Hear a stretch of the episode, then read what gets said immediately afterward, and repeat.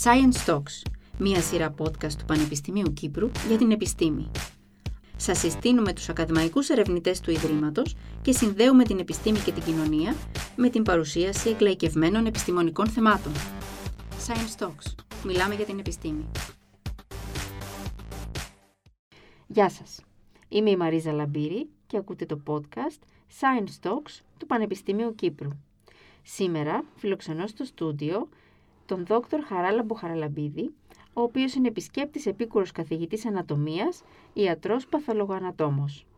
Έλαβε το πτυχίο ιατρικής από την Ιατρική Σχολή του Δημοκρίτιου Πανεπιστημίου Θράκης και ειδικεύτηκε στην παθολογική ανατομία στο Πανεπιστημιακό Νοσοκομείο Αλεξανδρούπολης και το Αντικαρκυνικό Νοσοκομείο Θεαγένιο. Έλαβε το διδακτορικό του δίπλωμα από την Ιατρική Σχολή του Πανεπιστημίου Θράκης με τίτλο «Μεσοθυλίωμα συγκριτική μελέτη στο παθολογικών ευρημάτων σε οπτικό ηλεκτρονικό μικροσκόπιο». Ελπίζω να το είπα καλά, γιατρέ. Καλώς ήρθατε. Καλώ σας βρήκα. Και σήμερα θα μιλήσουμε για την πρόληψη του καρκίνου, μεταξύ άλλων. Πριν όμως πάμε στο ειδικό θέμα του καρκίνου, θα ήθελα να μας εξηγήσετε κάποια βασικά πράγματα για την ειδικότητά σας. Δεν τα ξέρουμε. Ε, η μεγάλη πρόοδος τη σύγχρονη ιατρική στην κατανόηση της παθογένεσης και στη θεραπεία των νόσων οφείλεται στη διεθνή ιατρική κοινότητα των παθολογανατόμων ε, πέντε από τους οποίους μάλιστα έχουν βραβευτεί με βραβείο Νόμπελ. Πάρα πολύ σωστά. Πάρα πολύ σωστά. Πείτε μας λοιπόν, ποιος είναι ο ρόλος του παθολόγου ανατόμου στην ιατρική φροντίδα των ασθενών; Καταρχήν να σε ευχαριστήσω για την πρόσκληση και να χαιρετήσω εσάς και τους ακροατές σας.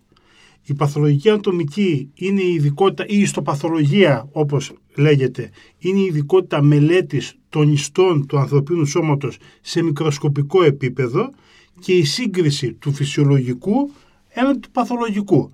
Το παθολογικό δεν σημαίνει 100% ότι πρόκειται για ένα νεόπλασμα, μια κακοήθεια. Μπορεί να είναι μια οποιαδήποτε άλλη αλλίωση του τύπου της φλεγμονής, του τύπου της δυσπλασίας, οτιδήποτε πάντως που αποκλίνει από το φυσιολογικο Άρα εσείς, εσάς η δουλειά σας δεν είναι ακριβώς να βλέπετε ασθενείς, αλλά να είστε στο εργαστήριο η δικιά μας ειδικότητα θεωρείται κλινικό εργαστηριακή, είναι ο συσχετισμός της κλινικής εικόνας ενός ασθενή και των ευρημάτων που θα δούμε στο μικροσκόπιο μας στο εργαστήριο.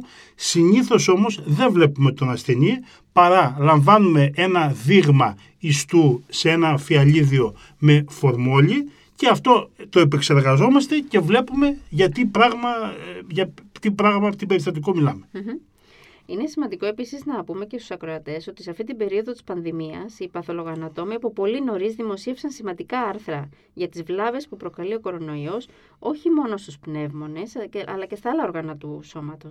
Εσεί ασχοληθήκατε με τη μελέτη καθόλου του κορονοϊού.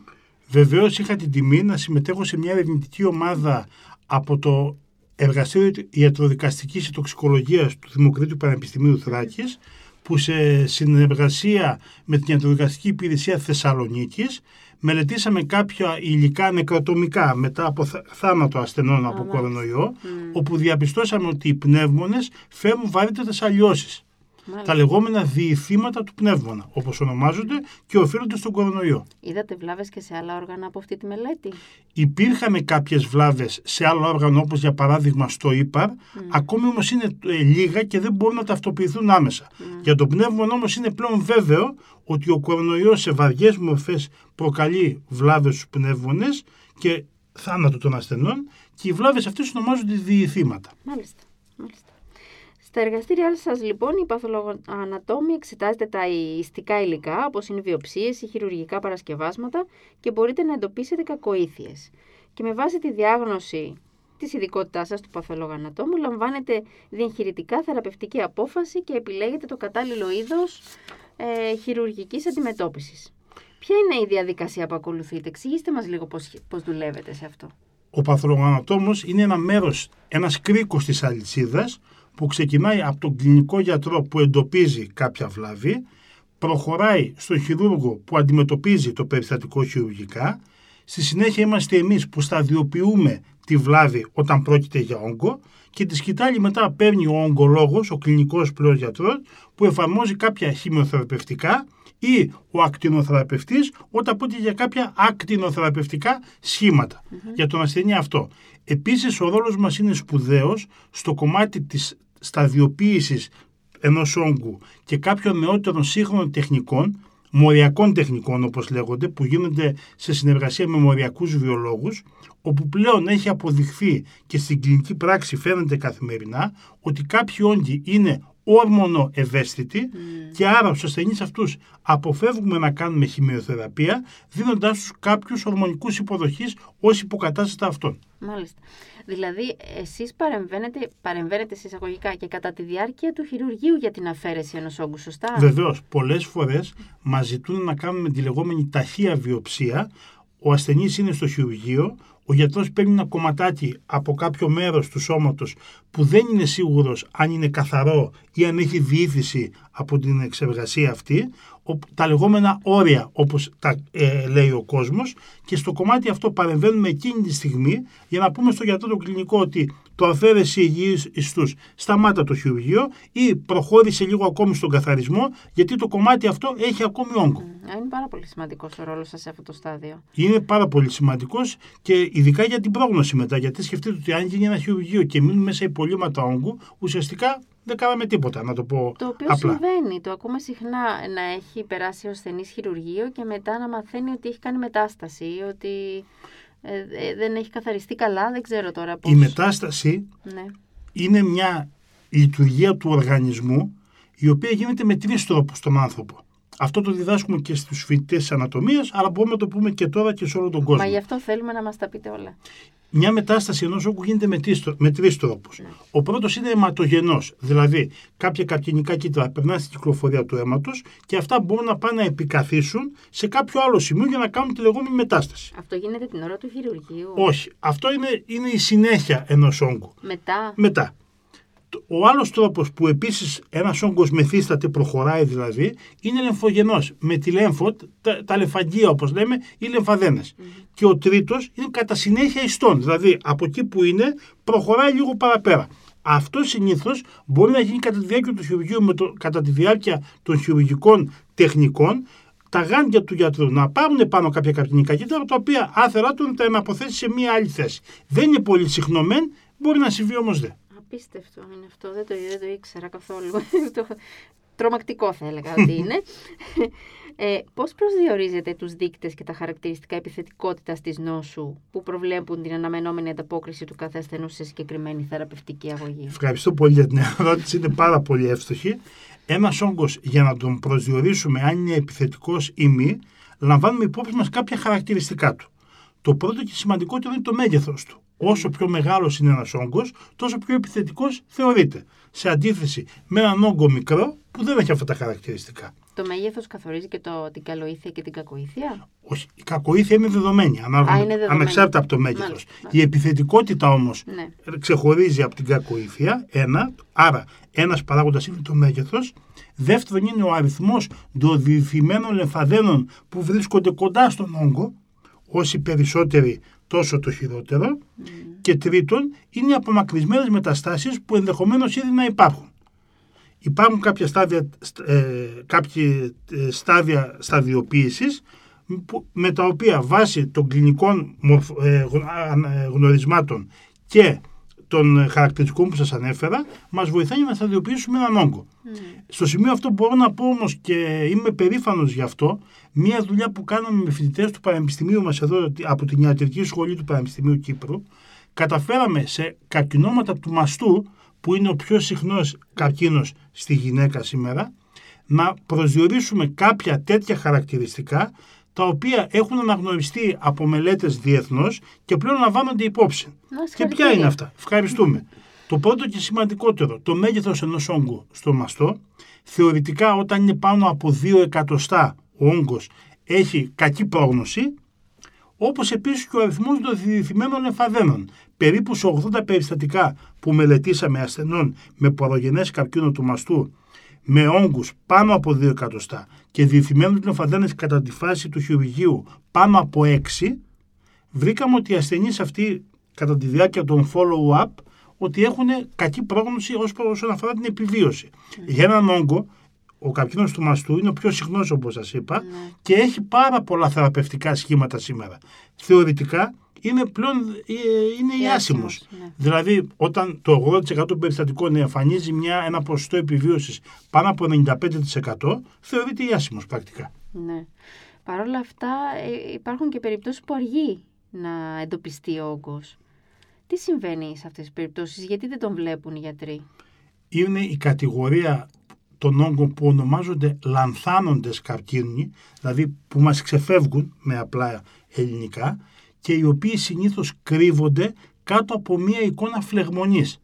Δηλαδή βλέπουμε στο μαστό μια εικόνα φλεγμονής, Που είναι θεωρούμε φιλικές για τις γυναίκες. ότι αυτό είναι απόστημα, να το πω έτσι, Μάλιστα. αλλά κάτω από το απόστημα αυτό πολλές φορές κρύβεται κακοήθεια. Είναι ο λεγόμενος λανθάνων καρκίνος του μαστού ή κάποιων άλλων οργάνων. Και τι, τι μπορεί να κάνει ένας γιατρός ή, ή ασθενής για να εντοπίσει αυτό το, αυτή την κακοήθεια. Πολύ καλή ερώτηση, σε ευχαριστώ. Η πρόληψη είναι για μένα το καλύτερο πράγμα που μπορεί να κάνει κάποιος. Ακόμη και ο Ιπποκράτης, τα χρόνια εκείνα, έλεγε ότι καλύτερα το προλαμβάνει παρά το θεραπεύει. Ε, Σίγουρα. Μια γυναίκα λοιπόν μετά τα 45-50, θα πιάσουμε πρώτα τις γυναίκες και μετά θα πούμε και για τους άντρες Ναι. τι οφείλει να κάνει για να είναι και απέναντι στον εαυτό της εντάξει και για να μειώσει σε πάρα πολύ μεγάλο βαθμό τον κίνδυνο εμφάνισης κάποιου νεοπλάσματος. Μία φορά το χρόνο. Το λεγόμενο check-up. Γενικές εξετάσεις αίματος, γενική αίματος, ζάχαρο, ουρία. Γιατί, γιατί γενική αίματος; Πολλές φορές από τη γενική αίματος φαίνονται κάποια, πρά- κάποιοι όγκοι ότι υπάρχουν. Όχι σε συγκεκριμένο όργανο, απλά ο οργανισμός επειδή αναγνωρίζει τον καρκίνο σαν ξένο σώμα, αναπτύσσει ένα μηχανισμό φλεγμονής. Για παράδειγμα βρίσκουμε αυξημένα λευκά, Μάλιστα. που, χωρίς να υπάρχει λόγος, βρίσκουμε αυξημένη ταχύτητα καθίζησης ερυθρών, ένα δείκτης φλεγμονής ε, η- ε, πι- και κάποιες άλλες εξετάσεις που είναι ενδεικτικές λίμωξης. Μάλιστα. Πολύ ενδιαφέρον. Επίσης, δεν μια το γυναίκα- κάνουμε, οι περισσότεροι δεν κάνουμε ε, νομίζω ότι εξετάσεις οι αίματος. εξετάσεις αίματο μια φορά, έστω στα δύο χρόνια, όλοι κάνουμε συνήθως. Μια γυναίκα μετά τα 45, μία μαστογραφία αναφοράς. Είναι μια ανώδυνη εξέταση στι μέρε μας με πολύ μικρή ποσότητα ραδιενέργειας που λαμβάνει κάποιος, που μας δίνει κάποιες αξιόπιστες πληροφορίες για την κατάσταση στο μαστό. Και αντιστοίχως ένα τεστ PAP στον γυναικολόγο, μια γυναικολογική εξέταση και λήψη ενός τεστ PAP. Δεν σημαίνει ότι τα κάνουμε όλα αυτά γιατί φοβόμαστε ότι θα έχουμε καρκίνο. Προς Θεού. Είναι όμως η καλύτερη προληπτική μέθοδος για να αποφύγουμε την εμφάνιση ενός καρκίνου.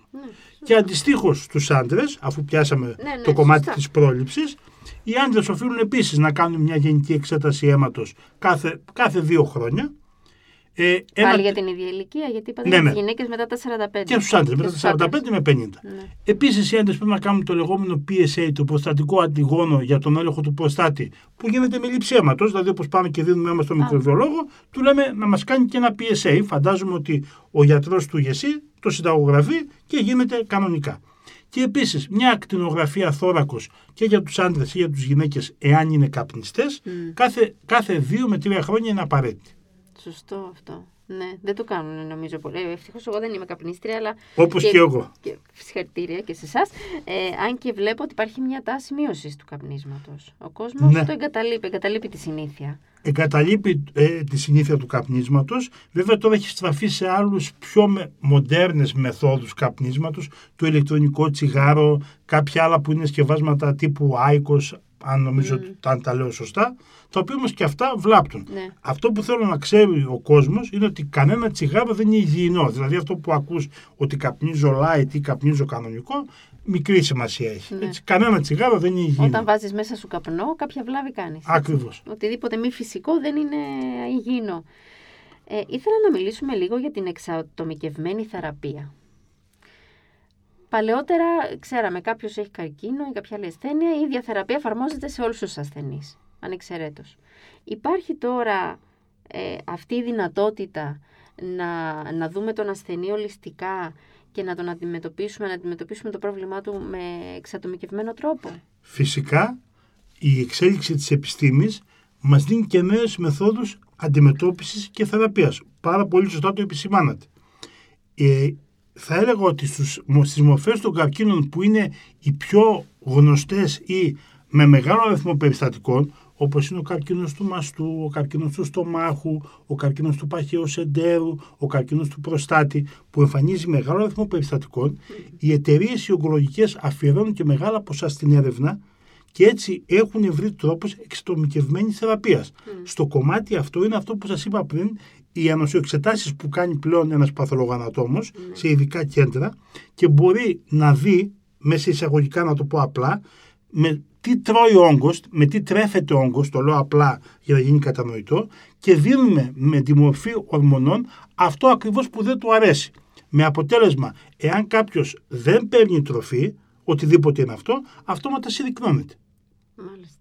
Και πράγματι υπάρχουν συγκεκριμένες εξετάσεις, ας πούμε για το μαστό που είναι ο πιο γνωστός καρκίνος, ο έλεγχος των ιστρογόνων της προγεστερόνης και του CRB2 ενός ειδικού αντιγόνου του μαστού. Και μετά δίνουμε στον ασθενή, δεν τον κάνουμε χημειοθεραπεία, κάποιες, κάποια ορμονικά υποκατάστατα για ένα διάστημα από 6 μήνες μέχρι 3 χρόνια με εξαιρετικά αποτελέσματα. Άρα πράγματι στις μορφές του εμπορικού καρκίνου, δηλαδή αυτών που εμφανίζονται πολλά περιστατικά, έχουμε αυτή την εικόνα. Σε άλλες δύο μορφές όμως που είναι σπάνιος ο καρκίνος, εκεί όπως καταλαβαίνετε, καμιά εταιρεία δεν μπορεί να επενδύσει, γιατί πολύ απλά δεν θα μπορέσει να πάρει. Έτσι, εκεί αναγκαζόμαστε και υπάρχουν μόνο κάποιες κλασικές μέθοδοι αντιμετώπισης, όπως είναι ο καρκίνος του παγκρέατος, που είναι δυστυχώς πολύ επιθετικός με ένα διάστημα επιβίωσης από μερικούς μήνες μέχρι ένα-ενάμιση χρόνο τη διάγνωση, ο καρκίνος του ύπατος και ο πρωτοπαθής καρκίνος του εγκεφάλου. Ναι.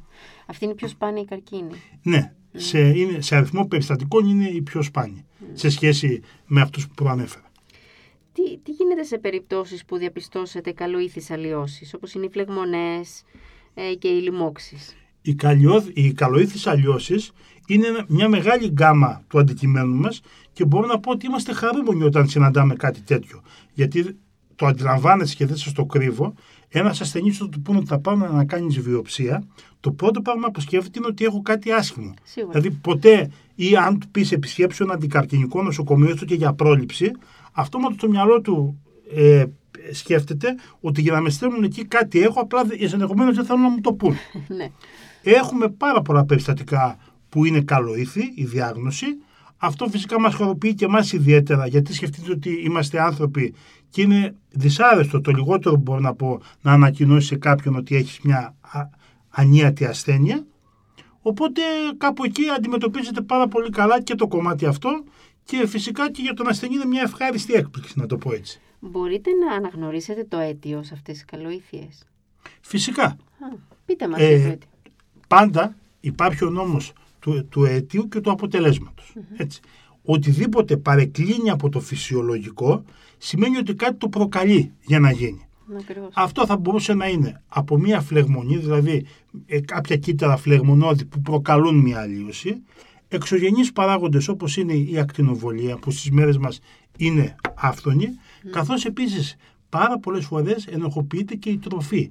Η τροφή στις μέρες μας θεωρείται ότι είναι λίγο μεταλλαγμένη, να το πούμε σε εισαγωγικά ε, έτσι. Είναι, σε Γιατί όλοι θα διαπιστώσουμε ότι πλέον τίποτα δεν γίνεται όπως γινόταν παλιά. Δηλαδή, ακόμα και στην αυλή μας να έχουμε ένα δέντρο ποροφόρο, εάν δεν ψεκάσουμε, εάν δεν βάλουμε φάρμακα, κανένα φόντο δεν θα γίνει. Mm. Δεν ξέρω αν το έχετε, σας έχει τύχει αυτό το πράγμα. Ε, προσπάθησα στο, στο σπίτι μου να έχω μια μιλιά, ούτε ένα μήλο μπορεί να γίνει που να, χωρίς να βάλεις κάτι. Με αποτέλεσμα η τροφή μας να αποτελεί και αυτή με εξωγενή παράγοντα ε, πρόκληση κάποιων ασθενειών. Ειδικά η ζωική τροφή, έτσι. Φυσικά η ζωική τροφή, mm, ναι. όπως επίσης και τροφές πλούσιες σε πολυακόρεστα, σε λίπη δηλαδή κακής ποιότητας όμως που στις μέρες μας υπάρχουν mm. ή σε συντηρητικά που και αυτό στις μέρες μας νομίζω ότι υπάρχει σε μεγάλο σε βαθμό. σε όλα τα τρόφιμα. Ακριβώς. Ναι, ε, είναι, είναι φρικτό αυτό. Ε, μας είπατε για τους πιο συχνούς και τους πιο σπάνιους ε, τύπους καρκίνου. Ε, ήθελα να μας πείτε λίγο και για τους καρκίνους που ή μάλλον το, το ρόλο που έχουν στην πρόληψη του καρκίνου, ο τρόπος ζωής. Πώς μπορεί ένας άνθρωπος με τον τρόπο ζωής του να κάνει αυτή την πρόληψη; Πάρα πολύ σωστά το είπατε. Ε, οι αρχαίοι λέγανε συναθημά και χειρακίνη. Δηλαδή μαζί με τη βοήθεια του Θεού κάνε και εσύ κάτι. Ναι. Αυτό ισχύει και είναι πάρα πολύ σωστό. Πέρα από το κομμάτι που είπαμε του προληπτικού ελέγχου του λεγόμενου check-up, ναι, ναι. θα βοηθάει πάρα πολύ και έχει αποδειχθεί η άσκηση, δηλαδή ο φυσικός τρόπος ζωής, το περπάτημα, η κίνηση, το γυμναστήριο, βοηθάει στο να μην αναπτύσσονται κακοήθεις νόσους. Όσο το δυνατόν η καλύτερη διατροφή, αν και στις μέρες μας είναι λίγο δύσκολο αυτό να το πετύχουμε, δηλαδή τροφές πλούσιες σε δημητριακά, άφθονα φρούτα, μείωση του ζωικού λίπους, αυτά όλα βοηθάνε, σε ένα βαθμό βέβαια. Έχω, μου έχει τύχει περιστατικό ε, αναπτύξεως καρκίνου του παγκρέατος, που με βάση τη βιβλιογραφία αναπτύσσεται σε ασθενείς συνήθως αλκοολικούς ή ασθενείς οι οποίοι καταναλώνουν μεγάλες ποσότητες λίπους ζωικού mm. και η συγκεκριμένη κυρία ήταν σχεδόν χορτοφάγος, δηλαδή ας πούμε ούτε ποτέ έπινε στη ζωή της, ούτε ποτέ είχε σχέση με τέτοια διατροφή. Γι' αυτό λέω ότι πάντα αυτά σε ένα μέρος βοηθάνε, mm. πάντως σίγουρα πρέπει να μας γίνει κανόνας ότι η άσκηση, η σωστή σωματική διατροφή και η μείωση του άγχους που στις μέρες μας είναι ο μεγαλύτερος παράγοντας πρόκλησης ασθενειών, Σίγουρα. οποιοδήποτε φάσμα τους ασθενειών, δεν μιλάμε μόνο για κακοήθειες, νομίζω ότι θα βοηθήσει σημαντικά. Επίσης, η εξωγενής ακτινοβολία που λαμβάνουμε σήμερα ε, στην καθημερινή μας ζωή, Ναι. από μια συσκευή Wi-Fi, από το κινητό μας τηλέφωνο, από οτιδήποτε, επίσης παίζει κάποιο ρόλο αρνητικό στην εμφάνιση ασθενειών. Ναι. Γιατί ήθελα να σας ρωτήσω κάτι και δεν ξέρω αν είναι μύθος η πραγματικότητα. Λένε ότι ο- η καρκίνη στα μικρά παιδιά και στους ανθρώπους της τρίτης ηλικίας ε, είτε είναι η άσημη είτε για τα άτομα της τρίτης ηλικίας λένε πολλές φορές μην το πειράξεις. Μην κάνεις τίποτα. Για τα μικρά παιδιά ότι είναι η άσημο. Τι ισχύει και τι δεν ισχύει σε αυτό. Επίσης πάρα πολύ καλή ερώτηση και ευχαριστώ. Καταρχήν, ένας καρκίνος για να προ- προχωρήσει ακολουθεί τη φάση της διάσπασης ή αλλιώς μύτους του κυτάρου. Έτσι. Ο κυταρικός πολλαπλασιασμός όπως ονομάζεται. Σε ανθρώπους τρίτης ηλικίας είναι εξορισμού μειωμένος γιατί ο οργανισμός περισσότερο αποδομεί παρά παράγει. Σωστό. Για παράδειγμα, ένας ηλικιωμένος μπορεί να έχει μυϊκό σύστημα όπως έχει ένας ενήλικας ή ένας έφηβος. Δεν γίνεται. Υπάρχει αυτό που λέμε ατροφία. Όλα έχουν την τάση να ατροφούν. Δηλαδή, ο πολλαπλασιασμό του κυτάρου είναι πολύ αργός. Ναι. Άρα, ακόμη και αν υπάρχει κακοήθεια, πο- ε, ε, πολλαπλασιάζεται με πάρα πολύ αργό ρυθμό. Μάλιστα. Επομένως, μέχρι έναν βαθμό ισχύει αυτό που λέτε και είναι σωστό. Στα παιδιά τώρα υπάρχει μια μεγάλη κατηγορία νεοπλασμάτων που αναπτύσσεται, τα λεγόμενα βλαστώματα. Βλάστομα. Το οποίο ανάλογα με το μέρος του σώματος που εμφανίζεται, παίρνει πρώτο συνθετικό τη λέξη του οργάνου. Για παράδειγμα, όταν έχουμε κάποια βλάβη στο μάτι, είναι το λεγόμενο ρετινοβλάστομα. Αντιστοίχως υπάρχει το μυοβλάστομα όταν είναι σε μυϊκές ίνες, οστεοβλάστομα όταν υπάρχει σε οστά και πάει λέγοντας. Τα βλαστώματα εξορισμού είναι όγκοι χαμηλού δυναμικού κακοήθειας. Πράγματι δηλαδή αντιμετωπίσιμοι. Βέβαια υπάρχουν και κάποιες σπάνιες μορφές που είναι επιθετικές. Ναι. Είναι κληρονομικό στα παιδιά. Δηλαδή, βλέπουμε κάποιες φορές ακούμε για πολύ μικρές ηλικίες που έχουν καρκίνο και λες αποκλείεται να οφείλεται είτε στη διατροφή, είτε στο κάπνισμα ή σε οποιαδήποτε άλλη κακή συνήθεια. Πού οφείλεται, γιατί, γιατί τόσο μικρά παιδιά αναπτύσσουν καρκίνο; Ο καρκίνος, κάποιες μορφές καρκίνου θεωρείται κληρονομικός. Στα παιδιά όμως συνήθως είναι ε, σφάλμα κατά την αντιγραφή του DNA. Δηλαδή, όπως γίνονται οι αλυσίδες του DNA κατά τη διάρκεια της εμβριογένεσης, μπορεί για κάποιο λόγο να δημιουργηθεί κάποιο σφάλμα. Δεν είναι συχνό βέβαια και γενικά η παιδική όγκη από- είναι γύρω στο 5-8% των παιδιών που γεννιούνται. Δηλαδή είναι ένα μικρό ποσοστό. Οφείλονται συνήθως σε βλάβη του γενετικού υλικού, να το πω απλά Και πώς διορθώνεται αυτή η βλάβη; Ε, με την εμφάνιση της κακοήθειας και τη θεραπεία αυτής. Μάλιστα. Δεν μπορούμε να το ξέρουμε αυτό το πράγμα. Ναι, δεν μπορούμε να το ξέρουμε. Ναι. Απλά είναι, ξέρετε, το πιο δύσκολο κομμάτι να αντιμετωπιστεί και από ψυχολογικής άποψης και κοινωνικά και ιατρικά Ναι, φαντάζομαι. είναι απόλυτα κατανοητό και γι' αυτό ε, αν δείτε ότι υπάρχουν και ειδικές δομές υποστήριξης για τα μικρά παιδιά, ειδικά παιδιατρικά ογκολογικά νοσοκομεία, όπως και εδώ είναι το Καραϊσκάκιο δίπλα σε εμάς στην ιατρική σχολή που ασχολείται με τέτοια πράγματα. Ε, γενικά ο παιδικός καρκίνος είναι πολύ δυσάρεστο, θα το χαρακτήριζα εγώ, Ναι. ε, και σαν κοινωνικό πρόβλημα, αλλά και σαν οντότητα. Ναι, ακριβώς, ακριβώς. Ποια είναι η πιο ασυνήθιστη περίπτωση που συναντήσατε ποτέ στην ιατρική σας καριέρα μέχρι σήμερα; Καλή ερώτηση. Ε, είχα συνάντησα ένα περιστατικό το οποίο πραγματικά με προβλημάτισε για μεγάλο διάστημα. Ήταν ένας όγκος γυναικολογικού συστήματος ε, από το ενδομήτριο, η μήτρα μας το ενδομήτριο, ο οποίος έκανε μια πολύ σπάνια μορφή μετάστασης σε οστό. Ναι. Είναι, και φυσικά αυτό έχει γίνει δημοσίευση, το έχουμε κάνει δημοσίευση. Αναφέρθηκε στη βιβλιο, διεθνή βιβλιογραφία ότι έχουν εμφανιστεί περίπου 20 τέτοια περιστατικά σε όλο τον κόσμο. Ναι, παράξενο ακούγεται. Ναι, έτσι. είναι παράξενο. Οκ, ενδιαφέρον. Ε, τι συμβουλή έχετε να δώσετε σε επίδοξους ε, παθολόγους; Η συμβουλή που τους έχω να, να έχω να τους Διδάσκεται δώσω κιόλας, οπότε μας ακούνε και παιδιά ενδεχομένως του Λυκείου που σκέφτονται να ακολουθήσουν το επάγγελμα της ιατρικής και δεν έχουν αποφασίσει την ειδικότητα. Τι θα τους λέγατε; ότι ειδικό, γενικά αν τους αρέσει η ιατρική και τους αρέσει η έρευνα, η ιατρική κλινική έρευνα, τους συνιστώ ανεπιφύλακτα να ακολουθήσουν την ειδικότητά μου.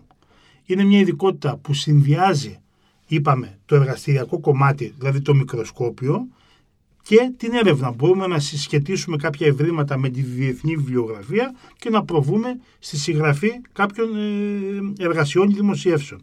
Και επ' ευκαιρία και η διδακτορική μου διατριβή που έχει να κάνει, όπως είπατε πολύ σωστά, με το μεσοθυλίωμα, μια σπάνια πάθηση του υπεζοκότα. Ο υπεζοκότας είναι μια μεμβράνη που καλύπτει τους πνεύμονες. Α, μάλιστα.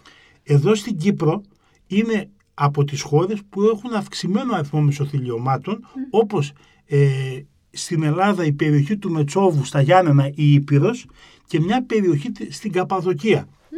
Έχουν γίνει έρευνες... Τοπικό φαινόμενο. Τοπικό δηλαδή. φαινόμενο, ακριβώς. Έχουν γίνει έρευνες και αποδείχθηκε με μελέτες ότι οφείλεται στην ποιότητα του πόσιμου νερού από τις περιοχές αυτές.